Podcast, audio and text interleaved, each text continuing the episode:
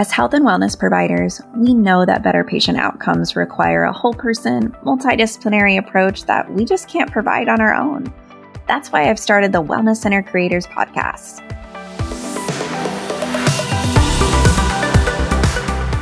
I'll be bringing you interviews with experts, tips, tricks, secrets, resources, systems, and solutions so that you don't have to reinvent the wheel. And creating your wellness center won't feel like starting over.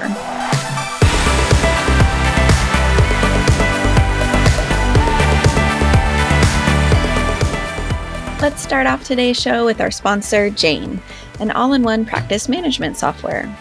Jane offers a PCI compliant solution called Jane Payments that's designed to bring convenience to your day to day payments.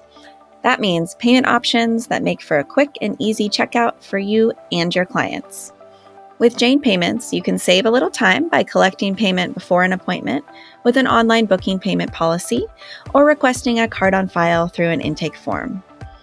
You can also use the integrated Jane Payments terminal to tap, insert, or swipe credit cards on site, and you'll have the option to store cards on file through the terminal for quicker checkout for future appointments. To see Jane Payments in action, head to jane.app/payments. Don't forget, listeners can use the code wellness1mo for a 1-month grace period on your new Jane account.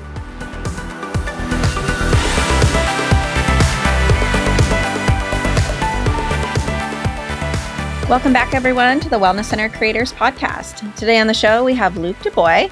Welcome, Luke. Ah, thank you. Thanks for having me. Appreciate it. Let's start out with you introducing yourself to our audience. And I always love the question why did you become a therapist? Oh, yeah. Doesn't it choose us? Isn't that what people say? it sure does. so, yes, my name is Luke DeBoy. I'm a licensed clinical mental health therapist and I'm a certified addictions counselor as well. And why did I choose to be a therapist? Well, I like to think it was divinely inspired. Um, I, I, certainly was going a different uh, direction with athletic training and exercise science. And I, I got that as my undergrad and working with athletes doing physical therapy and care and prevention. I uh, enjoyed that, but in my internship, I kind of created a, a program, not just doing some drug and alcohol education awareness program. So they, they allowed me to design a program that wasn't just exercise science and physical based. And I got to really see some of the psychological stuff. So I went from working with the body physically to then getting my master's in, in mental health social work. So, and then I liked it. and then he liked it. And he stayed. Yeah. Why did you choose substance use as your niche? Well, like a, a lot of us, w- with whatever direction we go in the mental health field, there's usually a reason. And there's a reason for me. I, I've been sober since 2006. And once we get in the recovery world and people helped me and I, people helped literally save my life. So I get to help people save their own lives as well. And it's something that's been a, a passion of mine and in some way, shape, or form since 2007, 2008. I've been I've been working with people with addictions, whether it's primary, secondary, or or somewhere. Usually, it's somewhere in there for a lot of people. Mm-hmm. So it looks like you have a pretty holistic, integrative approach to mm. recovery treatment. Mm. Um, tell us a little bit about your practice, kind of how it's set up and what makes it integrative first of all? Yeah, you know, I've I've worked in inpatient, intensive outpatient settings. I've helped develop and design programs from the birth of, of treatment facilities and writing policies and procedures and I've done just about everything you can do in the addictions recovery space. So one of the things I've realized after I was a clinical director of an inpatient facility one of the thoughts was, okay, if I don't leave now with my second child on the way, I don't know if I ever will. and having, uh, you know, being on call 24 7, 365, I got to understand a lot of the inner workings of all aspects of, of that type of treatment. And I realized there were some, still some holes missing that I could help fill a void for a lot of people when it comes to therapy and, and integrative therapy. And sometimes, I don't know about you, sometimes I cringe when it comes to integrative, holistic, comprehensive, and there's 100%. So many, there's so many buzzwords. And, you know, as my practice as recovery collective, and, and it was really important to me to go, well, what does that actually mean? Um, and I can provide experiential therapy, mental health therapy, and, and help with behaviors. But I wanted a practice that truly looks at the whole person with things that, even though I would like to do, I don't have that skill set. And I'm sure we'll, we might talk a little bit more what, what that means, but to have an integrative practice, there needs to be a shared vision. So there's myself that came from an athletic training, exercise, science, physical rehab background. So I understand how the body is affected as much as the mind. But having a classical Chinese medicine and an acupuncturist um, that understands the mind and body in a, a completely different way, yet we still have the same vision. And we still have, in some ways, completely different upbringing and training, the same philosophy with just a different lens. And being able to provide a, a, a, a Theravada he pronounces it Theravada Buddhist practitioners from Burma that is working on mindfulness and meditation in a way that I can't, but yet we still have the same vision. And I wanted to build a practice with other practitioners before I brought on additional therapists because I really wanted that collective approach. And that was really important to me. So, what have you seen that's most effective about that when we're talking specifically about addiction? How have you seen the integrative approach be successful? Well, being a, a former clinical director, I saw the things that weren't successful, just as I saw the things that were successful. And because of that, I, have got to identify what does it really mean to be a holistic treatment? Providing services that are truly comprehensive in terms of what does it mean to help this person physically, mentally, emotionally, physiologically, psychologically, socially, spiritually. What does that truly mean? And, and a lot of treatment facilities, one, have a finite amount of time because of insurance companies and may not be as individualized as they'd like to be because they are a treatment facility in a group practice for 30, 60, 90 days. I don't have those limitations.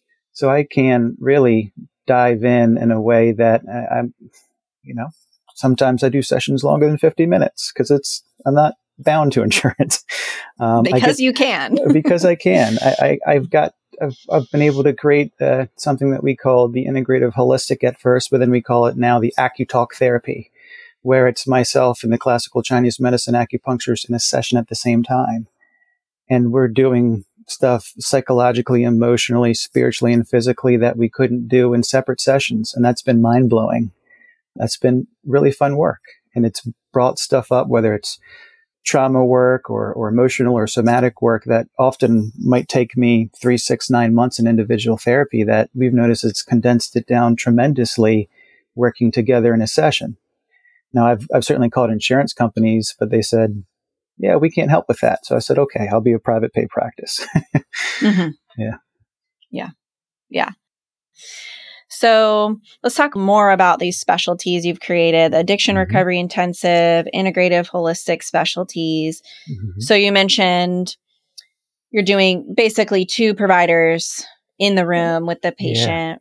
At the same time. So tell us more about how that works.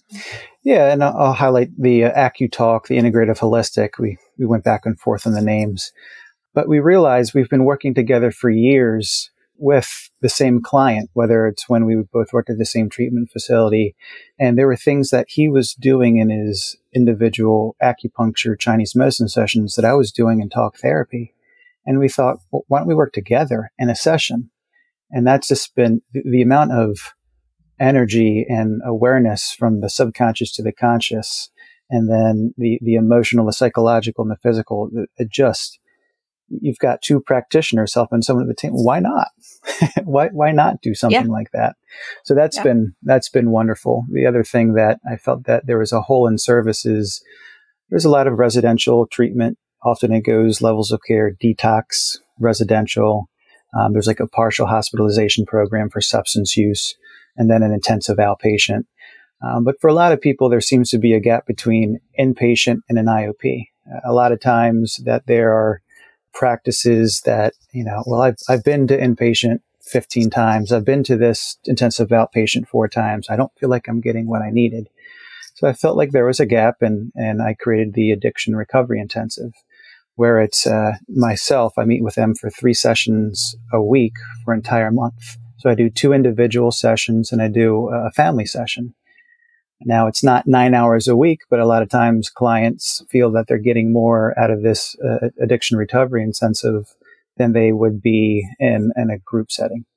I love group work. I, I do relapse prevention groups and things like that, but it's just a more intensive level of care when they step down from one level of care to a next.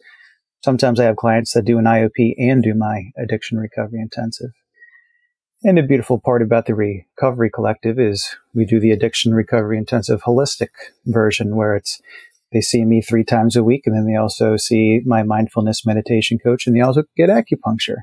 And that's been phenomenal. It's been a great uh, intensive, what I truly feel holistic practice can be. So it's a beautiful model. Yeah. It's been fun. It, you know, it came like, ooh, and then to see some of the quote unquote success, and success can be their realizations, them changing their behaviors, them having more insight that they didn't have before, them potentially staying sober. It's it's it's been it's been yeah profound for sure. So let's talk about the business side a little bit. Our listeners mm-hmm. are mostly business owners in the mm-hmm. health and wellness space. What would you say makes your practice successful from a business perspective? Mm-hmm. I was okay to grow slow. yes. Um, and growing slow, it was two things. I promised my wife of, as we had a, our second baby that this wasn't going to be my third baby. It was priority was maintaining, sustaining, and being able to do that. Yes, give me a, a full time father role and things like that. But it also gave me the ability to to see things in my practice. And we've just got out of a you know, 2020 COVID boom where, as you know, so many therapists were opening their own businesses and practices. And that's great. It's most of it's wonderful and, and of course needed. But growing slow allowed me to not feel like I had to rush and hire another therapist because I was referring people out. It allowed me to see what I wanted for the collective. What was our vision, our mission to make sure I was hiring practitioners that truly understood what I wanted to create and develop together collectively. So growing slow has been wonderful. I didn't have to make actions or reactions on impulse, which was often directly related to fear for me. Um, I got to have a, a stronger base and, and really help the organic marketing happen, whether it's through other clients or, or being in the field for well over a decade um, working with other practitioners and, and, and all, you know, both Virginia, Pennsylvania, Delaware, including my state of Maryland, understand what I was really trying to create, allowed for a, a very successful, slowly growing practice. You know, I, it allowed me to go, oh, I think I need to hire another therapist now. And now I'm talking to a potential chiropractor and, and creating more of a collaboration with other holistic practitioners that has the same philosophy that I do, as opposed to you know potentially do other hires. So I, I think it's created the the slow process has created more, hopefully, wisdom through this through this journey. Absolutely. Yeah. So I answered sage advice. Yeah, I don't know if I answered all the question, but that was the first thing that came to my mind for sure. Yes, definitely. Um, and I think that's when we think about listeners who are just starting out slow growth, organic growth is, yeah. you know, typically going to be the recommendation. Mm-hmm. And it can be painful at times. Mm-hmm. Um, and we might be comparing ourselves to others, but uh, mm-hmm. hold your ground and and it's really a good way to go in the beginning. Luke, it's been a pleasure chatting with you. I, mm-hmm. I hear word on the street is you have your own podcast. I'd love to hear yeah. a little bit about that. Yeah, it's been fun. We uh, we, we say we collectively. We uh, my uh, one of my coworkers, Zamal, who grew up in Burma. He's the uh, Theravada he's Buddhist practitioner. He, he does mindfulness coaching and life coaching. Um, we decided to create a podcast. Uh, it's one way to get more content out. We get to talk about things we're passionate about, and we get to take long form content and break it down to short forms. And it's free marketing when it comes to all the social media platforms. And um, that was been an enjoyable, slow process, but uh, we talk, it's called a therapist to Buddhist in you. So we get the therapist perspective, myself, we get the Buddhist, Zamal, and you, whether it's the expert we bring on or you, the listener. And we talk about a third of uh, the episodes are on mental health and or substance use and addiction recovery. About a third, another third of the episodes is on Buddhist principles and, and that topic. And the other third is uh, anything and everything health and wellness. So it's been a fun passion project and it's been, it's been cool. Like, as you know, it's been cool to see and fascinating to see people all over the world begin to listen to it. And it's done its purpose with spreading kind of our vision and mission to uh, have a collective solution to all things health and wellness. So it's been, it's been fun. Well, it sounds amazing. And you have a giveaway for our listeners. Sounds like if the Wellness Center creators listeners mm-hmm. hop on and listen to your podcast, A Therapist, a Buddhist, and You, and leave a review, then mm-hmm. you are going to give them a one to one session with your mindfulness meditation coach. Yeah. Listen to a couple episodes. And if you're so inspired, uh, leave a review on one of the platforms and uh, send me an email, and we'll be glad to. Uh, you'll you'll really enjoy working one on one with Zamal. He's he's wonderful. Well, that sounds like an amazing offering. Thank you so much, Luke. It was a pleasure to chat with you today. Yes, thank you, Kendall, and congratulations on everything you're doing as well. Thank you so much.